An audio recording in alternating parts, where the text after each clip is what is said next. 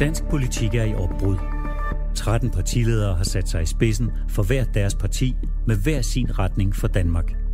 Hvad vil de, og hvordan vil de opnå det? Dette er podcasten, hvor hver politiske leder må svare for sit. Din vært er Berlingskes chefredaktør Mette Østergaard.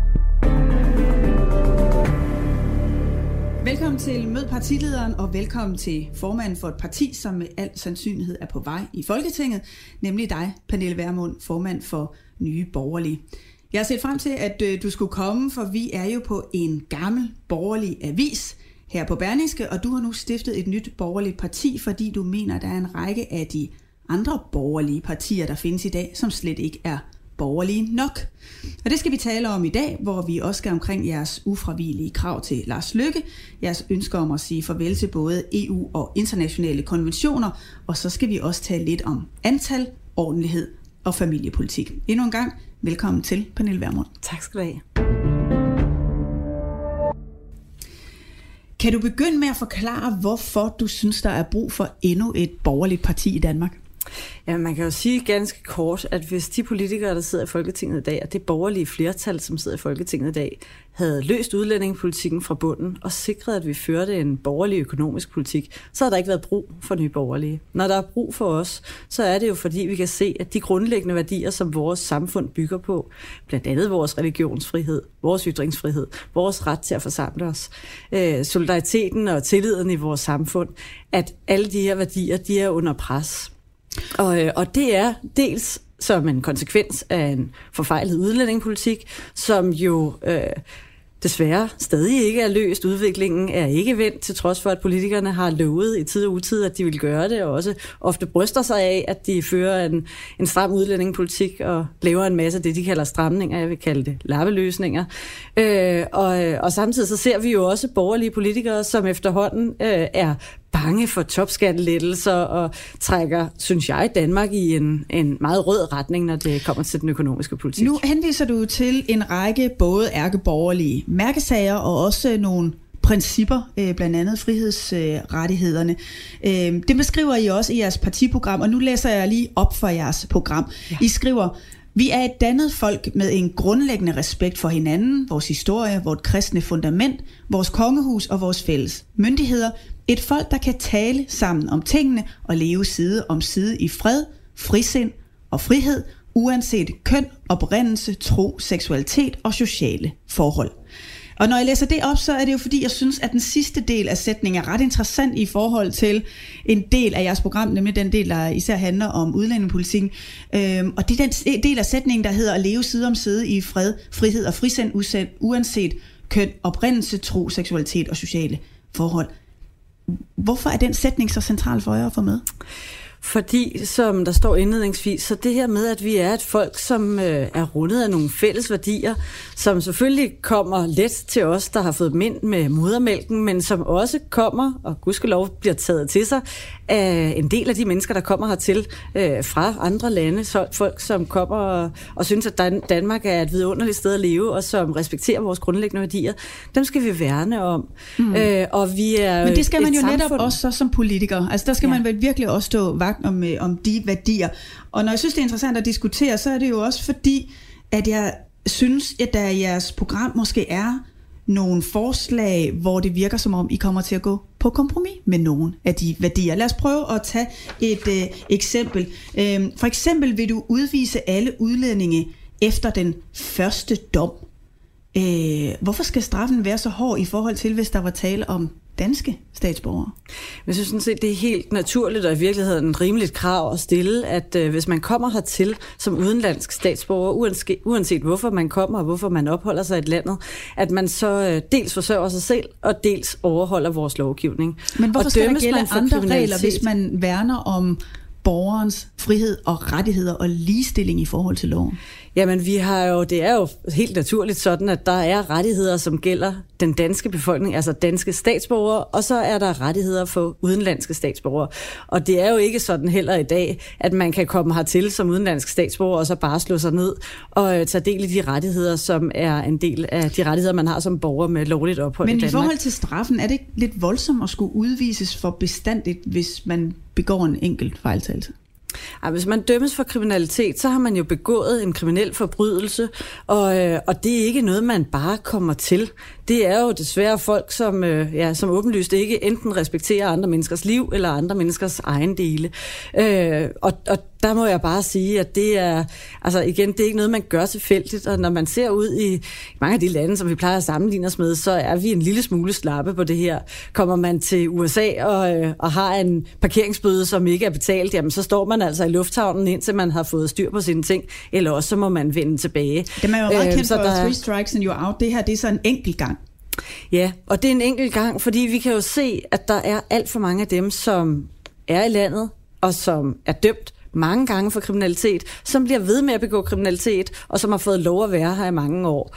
Havde man nu allerede for, lad os sige, man for 20 år siden havde indført øh, nye borgerliges tre krav, og måske sagt, som du siger, jamen okay, man får to chancer, eller man får tre chancer, så ville vi måske ikke have haft behov for at stramme så voldsomt, som vi er nødt til at gøre i dag. Men når vi kan se, at der er folk som Levakovic-familien, øh, så videre, som jo får dom efter dom, og ikke bliver udvist, jamen så påvirker det vores samfund, og der er ofre hver gang, der bliver begået kriminalitet. Og det er dybt urimeligt, at vi skal lægge jord og frihed til udlændinge, som ikke respekterer vores Men lad os lige tage et eksempel mere, når vi taler om, om individets rettigheder. I skriver også i jeres program, at I vil sætte en maksimal grænse for antallet af personer, der årligt kan tildeles indfødsret.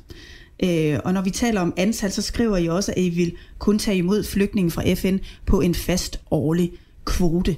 Altså hvis mennesker i øvrigt lever op til de krav, øh, der er til at få indfødsret eller at være flygtning, hvorfor skal et antal så begrænse den rettighed? Jamen, det er sådan set ikke en rettighed i dag at få statsborgerskab i Danmark. Det er et privilegie.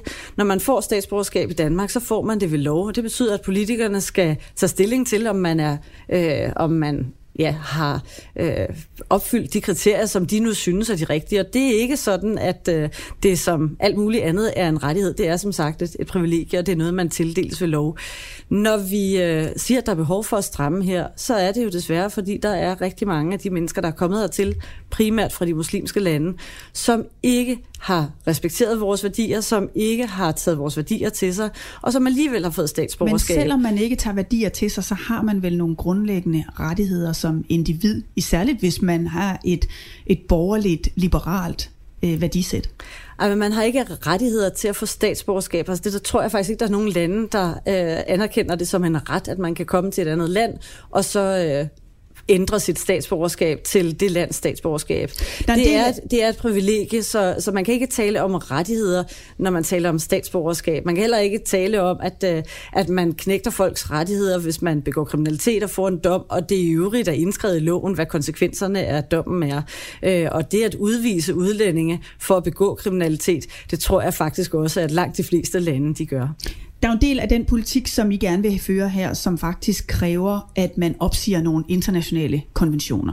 Øh, og I har jo også sagt, at I gerne vil suspendere flygtningekonventionen, I vil gerne udtræde af FN's statsløse konvention, og så mener I, at dansk lov skal stå over FN's menneskerettighedskonvention, øh, netop for at I kan have muligheden for at udvise kriminelle udlændinge. Hvorfor vil I gerne bryde med international lov og forpligtelser for at få jeres politik igennem? Vi vil ikke bryde med loven. Vi siger, at hvis der er lovgivning eller øh, konventioner, som står i vejen for, at vi kan passe på Danmark, at vi kan sikre, at de udlændinge, der kommer hertil, er folk, der skaber værdi for vores samfund, forsørger sig selv og overholder vores lovgivning, og at dem, som ikke gør det, de kan udvises, jamen så må man udtræde de konventioner eller suspendere dem. Når vi taler statsløse konventionen, så er det ikke ret længe siden, og det var lige før øh, Venstre fik regeringsmagten, at Venstre sagde, jamen øh, den bliver vi nødt til at udtræde af, hvis vi får magten. Øh, det er også statsløse konventionen, der på nuværende tidspunkt forhindrer os i at øh, tage de her syrienkrigere, altså de jihadister, der er rejst ud og har øh, begået terror og, og grimme handlinger i Syrien, at tage dem øh, tilbage, eller forhindre os i øh, ikke at tage dem tilbage. Men det er jo klart, at der øh, vil være nogle eksempler omkring øh, hårde kriminelle, som vil være let forståelige for alle og sige, ja. jamen de skal ikke være en del af det danske samfund, men problemerne ved at, at opløse eller suspendere nogle af de her konventioner er jo også, at det vil ramme bredere end dem, du taler om her. Ja, altså når vi taler flygtningekonventionen, så øh, for mig er det et, efterhånden et forældet dokument for at sige det som det er. Det er jo en konvention, som vi tiltrådte i begyndelsen af 50'erne, på et tidspunkt, hvor situationen var en helt anden, hvor flygtninge flygtede inden for Europa, flygtede til nærmeste nabolande, øh, og mange vendte også hjem, da der var mulighed for det. I dag bliver flygtningekonventionen brugt til at skabe de her migrantvandringer, som øh, er altså store folkemængder, der vandrer ikke bare til det første sikre land, men gennem mange sikre lande for at finde det sted, hvor man øh, får et liv med ja, bedste offentlige forsørgelse eller bedste mulighed for sundhed, uddannelse osv. Mm. Og det er for mig at se et, et, en forældet måde at føre flygtningepolitik på. Dels fordi vi kan se, at det er ødelæggende for vores samfund, men også fordi de flygtninge, som jo bliver ladt tilbage i nærområderne, altså typisk kvinder og ældre og børn, som ikke kan tage denne her farlige vej. Det er dem, vi svigter, når vi bruger alt for mange penge på de få, der kommer hertil, frem for at sige, at vi ved, at vi kan bruge pengene langt bedre på at hjælpe nærområderne. Men lad os lige prøve at kigge ned i, hvad I selv skriver i jeres partiprogram. I skriver, vi skylder vores efterkommere at viderebringe et samfund, der er mindst lige så demokratisk, frit og lykkeligt som det, vi modtog. Derfor vil vi opsige konventioner og overstatslige aftaler, som forhindrer dette.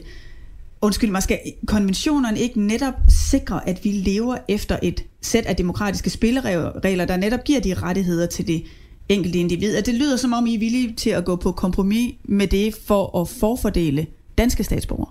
Jamen, Danmark er jo danskernes land, øh, og, øh, og Danmark er ikke et land for hele verden. Danmark er danskernes land, og det er jo os, der har retten til at have både friheden og men, sikkerheden i vores land. Men går land. det netop på kompromis med nogle af de frihedsrettigheder, som har skabt det her land, hvis du begynder at gøre en sådan forskel på folk? Nej, det gør vi ikke. Altså, når vi er nødt til øh, at ændre vores udlændingepolitik, så er det jo fordi, at vi kan se, at mange af de mennesker, der er kommet hertil, primært fra de muslimske lande, desværre ikke respekterer vores værdier, vores frihed, vores øh, ligestilling mellem kønnene og de øh, ja, grundlæggende rettigheder, som vores samfund bygger på. Havde vi Men haft, tror du, havde vi... at det gør det bedre at sige, at så gælder de ikke for nogen? Tror du så vil der være en større forståelse af, at det er værdier, der gennemsyrer vores samfund? Jamen, rettigheder i et samfund er altid rettigheder for de borgere, som har lovligt ophold i samfundet. Så der er ikke nogen sådan universelle, øh, hvad skal man sige, øh, borgerrettigheder, som man ikke har tiltrådt på nationalt niveau. Og derfor må man jo sige, hvis der er rettigheder, vi har givet andre på nationalt niveau, som er ødelæggende for Danmark, som ødelægger øh, vores frihed, vores sikkerhed, som skaber et samfund, hvor islam får mere indflydelse, hvor ligestillingen mellem kønnene er under pres, hvor religionsfriheden er under pres, ytringsfriheden er under pres, vores ret til at forsamle os, under, os er under pres osv., jamen så må vi sikre de grundlæggende værdier og tage, øh, altså, tage de forbehold eller suspendere de konventioner, der giver rettigheder til folk, som vil knægte vores frihed. Og I, øh, I mener det jo alvorligt, for yeah. I har øh, i hvert fald opstillet tre ufravigelige krav øh, for, at I vil gøre Lars Løkke Rasmussen til statsminister. Og de lyder, et, der skal indføres et totalt asylstop. To, udlændinge skal forsørge sig selv. Og tre, kriminelle udlændinge skal udvises konsekvent efter første dom, som vi også talte om før. Og det kræver jo blandt andet, at der opsiges internationale konventioner, og det har Lars Løkke allerede sagt, det vil han ikke. Hvad så? Ja, det er jo så Lars Løkke Rasmussens ansvar. Altså for det første, Men hvad så gør har man, I så, hvis han ikke lever op til de Hvis, hvis krav? Lars Løkke Rasmussen ikke vil leve op til de her krav, jeg vil starte med at sige, at i første omgang, så er der en mulighed for, at han suspenderer flygtningekonventionen. Øh, han behøver ikke udtræde af den. Hvis det er meget vigtigt for ham at holde sig gode venner med Merkel, øh, så kan han godt opfylde vores så krav. Det er et kompromis, at, I er villige til at indgå? Ja, men så kan man suspendere den i den næste valgperiode, og det har jeg også sagt, det er fint for mig, for jeg er ret sikker på, at der ikke vil være en statsminister efterfølgende, som vil genåbne for spontan asyl, hvis man har fået styr på asylpolitikken og har fået ordnet forhold for de mennesker, der kan komme hertil, og sikret, at dem, der Men er tilbage i nærområderne, de får hjælp. for, at han ikke går med på sådan en suspension. Han, og hvad sker ja. der så med jeres mandater efter et folketing, hvis I ellers har nok mandater til at komme i folketing? Jamen, hvis ikke han vil indfri vores tre krav, så må han jo enten søge opbakning et andet sted, eller også så må han udskrive et nyt valg. Og øh, hvis han søger opbakning et andet sted, jamen så er det jo hans ansvar, så det er hans beslutning, og så må man sige, så er det ham, der tager ansvaret for at fortsætte af den vej, som han fører i øjeblikket, hvor vi år for år oplever at problemerne bliver større og ikke mindre. Men øh, hvis, det vil sige, hvis, han I så er, vælger, hvis han så vælger at udskrive valg, som jo er den anden mulighed, øh, jamen så bliver det første gang danskerne i, øh, ja siden i virkeligheden, udlændingeloven blev indført i 83, at vi får mulighed for at stemme om, om vi skal fortsætte den her afvikling af vores ikke... samfund, eller om vi skal få løst det her fra bunden. Men er det ikke et disrespekt over for demokratiet og vil kræve et nyvalg bare fordi I ikke kan få jeres politik igennem? Vi kræver ikke et nyvalg. Vi siger bare, at forudsætningen for, at man kan regne, regne vores mandater med, Men hvis man gerne vil kan jo være det, hvis I reelt vil stå så stejlt på ufravigelige krav, og ikke er villige til at slække på nogle af dem. Det kan konsekvensen blive, og jeg, i virkeligheden tror jeg, at det vil være rigtig godt, både for Danmark og for danskerne, at vi en gang for alle får spurgt hinanden, er vi villige til at fortsætte den her afvikling af vores samfund? Eller er det tid til at gøre det fornuftige? Altså sikre en asylpolitik, som både er mere human og mere, øh, hvad skal man sige, værdig over for det danske samfund. At sikre, at de udlændinge, som opholder sig i landet, både er selvforsørgende og overholder vores lovgivning. Og at vi dermed får skabt en udlændingepolitik, hvor udlændinge, som skaber værdi for vores samfund, Kan du forstå, hertil? hvis man skulle få den tanke, at, det, at de ufravigelige krav primært er et mediestund for at få noget opmærksomhed? Øh, nej, det ved jeg ikke, om jeg kan forstå, men jeg kan jo konstatere, at der ikke i øjeblikket er vilje blandt de politikere, der sidder i Folketinget, til at øh, få løst de her problemer for bunden. Og det undrer mig egentlig, for jeg tror... Men politik når jeg er jo hører... også kompromiser, og det er muliges kunst. Altså mm. det Mhm. vil du også men, Men- opleve, det er at du vil skulle indgå i, for. Ja. at få bare en del af din politik igennem. Ja. Øh, er det så øh, er det her også klassisk borgerlig ordentlighed at gå ind i en forhandling med ufravigelige krav, der kan føre til et nyvalg? Jamen, jeg er fuldstændig enig i, at øh, det at skulle forhandle, det er en vigtig del af at kunne begå sig politisk, når vi taler alt muligt andet. Her taler vi altså om helt grundlæggende værdier, som er på spil. Værdier, som de siddende politikere i Folketinget burde have som primær opgave at værne om og beskytte. Og jeg synes egentlig, det er lidt vildt, at det her skal være en partipolitisk sag, når man kan se, hvordan vores øh, grundlæggende rettigheder, altså vores religionsfrihed, vores frihed til at forsamle os, vores ytringsfrihed osv., stille og roligt bliver knægtet af folk, der kommer udefra og mener, at de her rettigheder ikke er det samme værd som deres øh, religion og, og de religiøse Og bare for en god ordens skyld, så skal jeg bare spørge, om du kunne forestille dig at pege på andre statsministerkandidater end Lars Løkke Rasmussen. Du har nævnt dig selv, men derudover. Ja. Jamen altså, den, hvis der er en anden, som siger, det her vil jeg gerne indfri, og, øh, og som har opbakning til det, øh, jamen så har vedkommende naturligvis vores opbakning. Jeg vil tro, at, øh, at som tingene ser ud nu, at det vil være Lars Løkke Rasmussen, eller øh, hvad der nu måtte følge efter ham, som bliver den første, der, der får muligheden for det.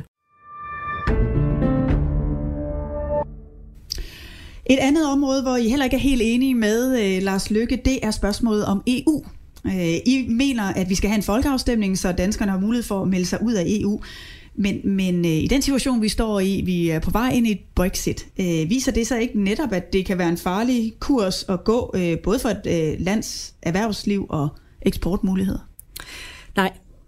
Vi øh, gik ind i EU med Storbritannien, og jeg synes også, vi skal gå ud af EU med Storbritannien. Når jeg ser på det EU, EU der er tilbage, så vil jeg 10 gange hellere stå skulder ved skulder med Storbritannien og med Schweiz og med Norge og Island, end jeg vil med de lande, der er tilbage, som på, særligt når vi taler om frihandel og sådan handelstraditioner, øh, minder mindre, altså de lande, der er tilbage i EU, minder jo langt mindre om os, end de lande, der nu lige om lidt står Men uden for er så EU. eksport. I vil gerne have, at, øh, at der er gode muligheder for dansk erhvervsliv. Noget andet, I, I slår på, det er jo den stramme udlændingepolitik, som vi også har talt om. Mm. Øh, I vil gerne have flere flygtninge, I vil gerne have mere hjælp i Ej, vi vil ikke have nærområdet. flere flygtninge. Undskyld, I vil gerne have færre, selvfølgelig. Ja, tak. I vil gerne have færre flygtninge, og I vil gerne have mere hjælp i nærområderne. Øh, at Danmark ikke er afhængig af EU for at løfte den opgave? Nej, tværtimod. Altså, jeg synes faktisk, at EU har øh, fejlet fatalt, når vi taler flygtninge- og asylpolitik. Havde det ikke været for Merkel, der i 2015 sagde vi schaffen, der så åbnede grænserne, da migrantstrømmen nærmede sig, jamen så havde vi ikke stået med de massive problemer, vi har i dag. Men du kan jo og ikke EU har sidde jo som enkelt parti i Danmark og sørge for, at, at EU har styr på sine ydre grænser. Det har du vel brug for andre lande og politisk øh, samarbejde for at kunne sikre. Jeg kan konstatere, at EU ikke har styr på de ydre grænser, derfor siger tror jeg, at det det her må vi så bedre, løse. hvis, øh, Danmark, øh, Ja, det tror jeg, fordi rykket jeg siger, at det her må vi jo så løse nationalt. Det har man indtil videre gjort med en midlertidig grænsekontrol, og øh, den har jo fungeret åbenlyst. Vi kan se, at der er rigtig mange af de kriminelle, som har forsøgt at komme ind i landet, som er blevet stoppet på vejen. Der er 20-koster, der er stoffer og våben osv., der er blevet stoppet. Så, øh, så grænsekontrollen har virket. Den er vi nødt til du at tror værne mere om. på, at så tager Og vi når den vi- danske grænse, og så resten blandt andet i Sydeuropa, det må de enkelte lande klare. Det tror du vil Det var føre til faktisk- færre flygtninge. Det vil føre til færre flygtninge. Øh, Det er jo sådan set det, der har medført, at der trods alt er færre flygtninge på nuværende tidspunkt, end der var i 2015. Og, øh, og det, der skete, da Merkel, Men hun det er jo også, fordi man har lavet en EU-aftale ja, men prøv omkring at høre her. Det, der skete, da Merkel hun sagde, vi schaffen das, det var jo faktisk, hvis man er så optaget af aftaler, det var jo faktisk, at, øh, at hun fuldstændig gik, på, øh, gik imod den aftale, der er i EU. Der er en Schengen-aftale, vi havde en Dublin-forordning, som jo med et blev suspenderet. Øh, den, hvad skal man sige, aftale, der var om, at man værnede om de ydre grænser, og så kunne der være fælles åbne indre grænser, og aftalen om, at asylansøgere skulle søge i første øh, sikre land, Begge de aftaler, de blev sus- suspenderet med, med et øh, slag. Og der mener jeg bare, hvis man skal, altså hvis man skal følge Merkel og følge EU, så går man i en forkert retning, og en retning, som på alle måder, også på asylpolitikken, vil være skadelig for Danmark. Så vidt øh, EU-spørgsmålet i den her omgang. Nu går vi lige videre til en lynrunde. Ja.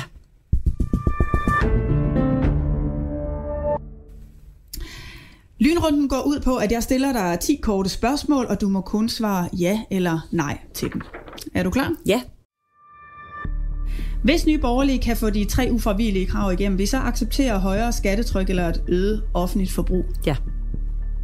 I siger, at flere strukturreformer har været skyld i en decentralisering, som I ikke ønsker. Men nu er der et borgerligt flertal for at nedlægge regionerne. Vil du modsætte dig en nedlæggelse af regionerne? Nej. I siger også, at I vil fjerne ordninger, der fastholder arbejdssøgende i det offentlige system. Vil I afskaffe jobcentrene? Ja. Og så er der en læser, der her spørger, om du klart og entydigt vil tage afstand fra Rasmus Paludan. Nej. Vil du hellere samarbejde med øh, Paludan end Mette Frederiksen? Ja. Er det et mål, at nye borgerlige en dag skal sidde i regering? Hmm, nej, det er ikke noget mål. Anerkender du, at der har været ført en stram udlændingepolitik i Danmark under den nuværende regering? Ja.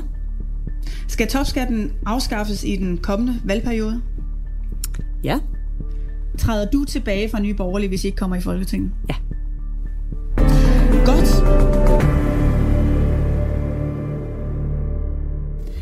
Et af de områder, som øh, vi har fået en del spørgsmål fra læserne på, øh, det er familiepolitikken. Og I har også nogle punkter i jeres program. I skriver blandt andet, at børnefamilier skal have større økonomisk frihed og råderum til at drage omsorg for egne børn. Hvordan vil I gøre det, og hvordan skal det finansieres? Jamen dels så skal vi jo både have sænket skatter og afgifter for de danske familier. Vi betaler alt for meget af det, vi tjener til det offentlige, og det betyder, at rigtig mange danskere føler, at de løber rundt i sådan et velfærdshamsterhjul i hverdagen. Så skattetrykket skal ned, lavere skatter og lavere afgifter. Skal man Så skal øh, vi- have mulighed for at have altså bedre økonomiske muligheder for at passe sine børn derhjemme? Ja, det skal man. Øh, vi ser gerne, at pengene følger børnene, og at man op til børnehavealderen, altså op til de tre år, for danske statsborgere har mulighed for at øh, få et fradrag, i stedet for at man øh, får det tilskud, som børnene får, når de, når de går i vuggestue. Hvis I gør det, er det så ikke bare den lige vej til at få kvinderne tilbage til kødgryderne? Jeg tror, der er rigtig mange familier, som øh, gerne vil have lov til selv at træffe beslutningen om, om man skal øh, sende sit barn i vuggestuen, når barnet er et halvt år, om det skal i vuggestue, når det er et, et år, halvandet år, eller om børnene overhovedet ikke skal i vuggestue. Og jeg har fuld tiltro til, at det er noget, familierne øh, løser selv. Jeg ved fra min egen øh, situation, at jeg havde en, en mand, og min dreng har en far, som tog en stor del af barsen, og som også gerne ville have været med til at passe børnene lidt længere, øh, end vi havde mulighed for. Så du Så er der ikke- er masser af familier, som er rigeligt kompetente til selv at træffe beslutninger for deres eget øh, familieliv. Så du er ikke for vuggestuetvang? Absolut ikke. Men vil der gælde andre regler, hvis det er indvandrerkvinder, som ønsker at passe deres børn derhjemme? Jamen, vi skældner mellem danske statsborgere og ikke danske statsborgere. Dels når vi taler om retten til offentlige masser ydelser. af kvinder, som er i første, anden, tredje generation, som er øh, statsborgere, men som lever i en anden kultur end, end den, du også er fortaler for. Ja. Skal de, øh, skal de tvinges til at sende deres børn i øh, daginstitution? I vuggestue? Nej, det skal de ikke. Altså, når man er dansk statsborger, så er man dansk statsborger. Og øh, hvis man har lyst til at passe sit lille barn, indtil barnet er tre år gammelt, jamen så skal man have ret til det. Jeg tror, der vil være, igen, jeg tror simpelthen, der vil være så mange familier, som vil, selvfølgelig være mange, der vælger at gøre det samme, som de gør i dag, men jeg tror også, der er mange familier, der vil få en, en helt anden begyndelse på familielivet, og en mulighed for at, øh, at stå stærkere som familie, også i længere tid, end vi oplever i dag, hvis man giver lidt mere frihed til familierne, når børnene er helt små. Minimumsnummeringer, det er jo også noget, der bliver diskuteret rigtig meget for tiden. At vi har en øh, læser, Signe Lindegård, som spørger, om I er for minimumsnummeringer. Nej, det er vi ikke. Vi mener ikke, at politikerne skal blande sig i den faglige ledelse ude i daginstitutionerne. Vi ser gerne, som jeg sagde før, at pengene følger øh, børnene og borgerne, øh, og at man har mere ansvar til øh, den faglige ledelse på den enkelte institution, sådan så man kan indrette øh, institutionen, som det passer i forhold til, øh, hvor i landet man er, og hvilke udfordringer, som, som de børn, man nu øh, har i institutionen, de har. Og der kan være forskel på, om det er en stor eller en lille institution, om det er øh, børnehaver, som er ude i naturen hele dagen, eller om det er bybørnehaver. Og, altså, det må være den faglige ledelse på det enkelte sted, som træffer de beslutninger. Det sidste emne, vi skal omkring, det er klima, noget som også optager øh, mange vælgere i den her øh, valgkamp. Øh, tror du på, at der er menneskeskabte klimaforandringer? Mig bekendt er der ikke nogen forskere efterhånden, der, øh, der siger, at der ikke er en vis påvirkning fra menneskeskabt CO2 øh, på klimaet. Så altså, det er jo ikke noget, man, man kan selvfølgelig sige, man, kan ikke, man tror ikke på videnskaben, men for mig er det ikke et spørgsmål om tro. For mig er det jo et spørgsmål om at, at lytte til videnskaben, og når videnskaben siger, at, øh, at menneskeskabt CO2 i et eller andet omfang øh, påvirker vores klima, jamen så er det det, vi må forholde os til, indtil videnskaben måske en dag mener noget andet, hvis de kommer til det. Spørgsmålet er så, hvad man skal gøre ved de klimaforandringer. Når man læser jeres program omkring miljø og klima, så står det ret klart, at I ikke er for reguleringer. Øh, I skriver blandt andet, danskerne har altid levet af naturens gaver, og staten skal ikke skabe forhindringer for landmanden eller fiskeren, der passer sit værv uden at genere fællesskabet. Betyder det, at I vil opsige en række klimakrav til fordel for landmændene? Øh, vi, vil, vi er jo faktisk i den situation, at vi har et landbrug i Danmark i dag, som har sagt, at de kan være med til at løse øh, hele det øh, mål, vi har i forhold til at øh, reducere den menneskeskabte CO2 i Danmark. Og de har en række bud på, hvordan de kan gøre det, men de siger selvfølgelig også, at når produktionsmetoderne ved at gøre det er dyrere, jamen så risikerer de at miste konkurren- konkurrenceevne, hvis de gør det. Og der siger vi, lad os sørge for, at de bliver kompenseret, så vi letter de massive skatter og afgifter, der er for landbruget, mod at de så indfører øh, de klimatiltag, som de foreslår. Men det, det, det skal være drevet af en frivillighed, sådan som jeg hørte Ja, det skal være drevet af en frivillighed. Altså sådan er det jo med Men alt i det private erhverv. Er så hurtigt nok, tror du, i forhold til de udfordringer, vi står med på klimaområdet? Ja. Altså når jeg hører et landbrug, som allerede nu byder ind med løsninger på, hvordan man kan gøre det her, mod at de bliver kompenseret øh, økonomiske skatter og afgifter, så er jeg ret sikker på, at de vil være villige til at, øh, at ændre deres produktionsmetoder. Det er blandt andet noget med, hvordan man øh, vælger den ene type vinterafgrøder frem for den anden. Det er noget med, at man undlader at vende jorden, når man, når man dyrker jorden. Men det kræver en økonomisk kompensation, og den det er så villige at give dem. Ja, det er vi, fordi alternativet er jo, hvis man bare lægger det her ned over øh, landbruget eksempelvis som et krav, jamen så vil det betyde, at landbrugets konkurrenceevne svækkes. Når landbrugets konkurrenceevne svækkes, så vil der være øh, produktion, som flytter til andre lande. Hvor mange penge hvor, regner I med, I skal bruge ja, prøv lige at lade, mig, lad mig høre færdig, fordi hvis, hvis produktionen rykker til andre lande, så er vi jo lige vidt. Så får vi dels færre dansk produceret fødevarer, men vi får også en større udledning af CO2, selvom det så ikke bliver fra dansk jord. Men det kræver så en kompensation nu og her. Ja. Hvor meget øh, vil I sætte af til at give den kompensation til landbruget?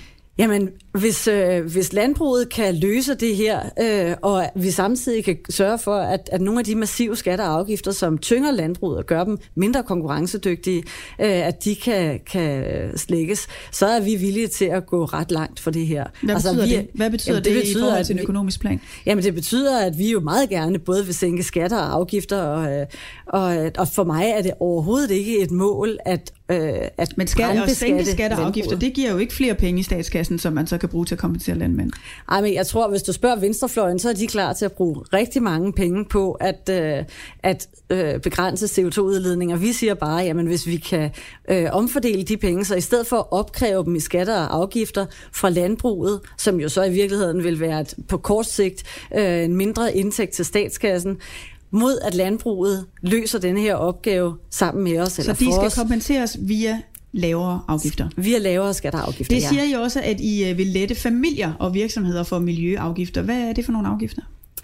Jamen, øh, vi har jo massive afgifter, blandt andet på vores el i dag. Øh, mellem 60 og 80 procent af vores elregning i Danmark, den går til afgifter og administration.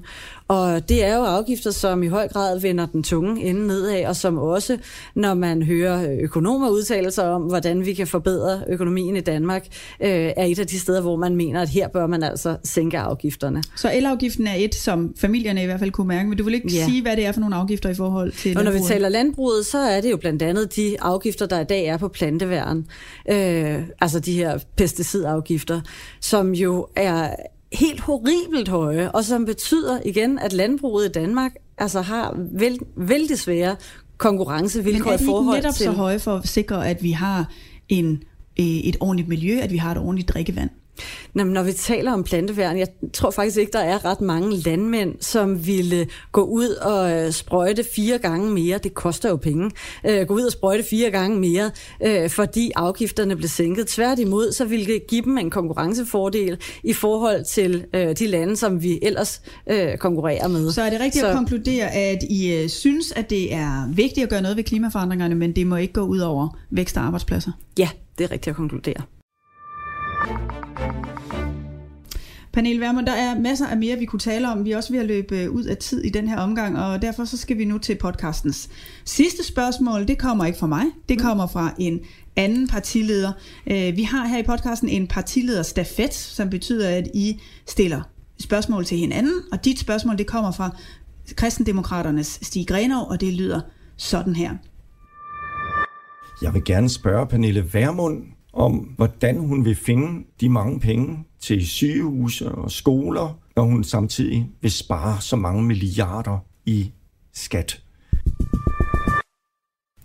Jamen, hvis vi kun brugte penge på sygehus og skoler i dag, så havde vores skattetryk været meget, meget lavt. Der er selvfølgelig også andre vigtige øh, offentlige kerneydelser, som skal leveres.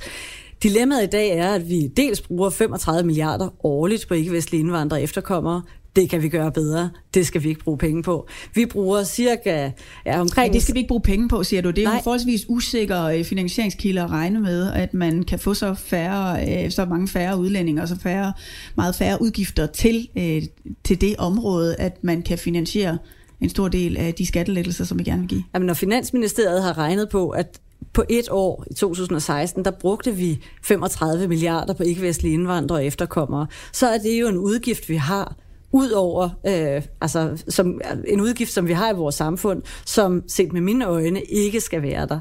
Vi har også jobcentre, som ikke løser de opgaver, de skal, og som vi meget gerne vil have lukket. Øh, der er Danmarks Radio, som vi meget gerne ser privatiseret. Men den store post, den ligger jo i, at vi jo har haft en centralisering af vores samfund, hvor man har bevæget sig i en retning, hvor der er kommet væsentligt flere akademikere, både i staten og regionerne og i kommunerne, og væsentligt færre, der leverer kerneydelser. Og det har både øget udgiften til det offentlige og svækket servicen i det offentlige.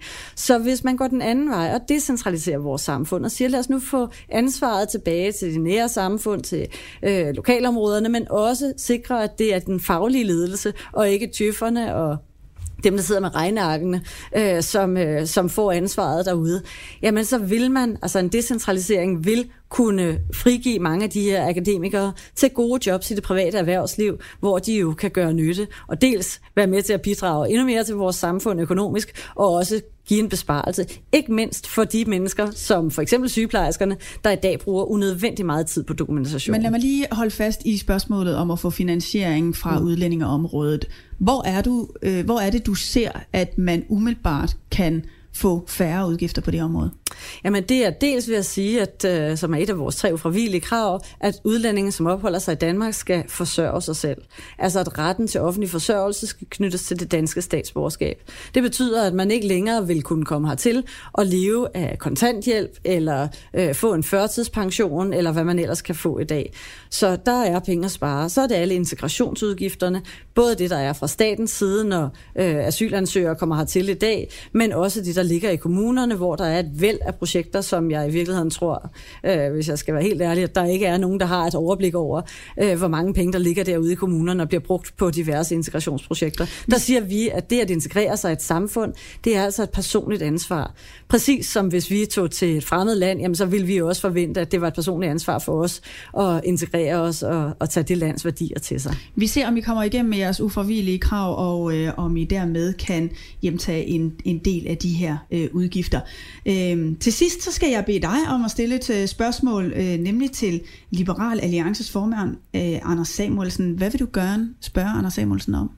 Ja, vi står jo over for et EP-valg, og øh, LA og Anders Samuelsen har jo også tidligere været fortalere for at, øh, at reformere EU indefra. Det er ikke lykkedes så godt endnu, og nu kunne jeg læse i Berlingske, at, øh, at Mette Bock på sigt gerne vil tiltræde bankunionen. Øh, jeg kunne godt tænke mig at vide, om det er LA's politik, at man skal tiltræde bankunionen. Måske ikke her nu, men på længere sigt. Og, og hvis det er det, hvor meget mere og hvor mange flere forbehold skal vi så øh, ud af? Pernille Vermund, øh, tak fordi du kom og fortsat god tak. valgkamp. Tak. Mød partilederen. En podcast udgivet af Berlingske. Du kan finde podcastens øvrige afsnit på berlingske.dk eller der, hvor du ellers lytter til dine podcasts.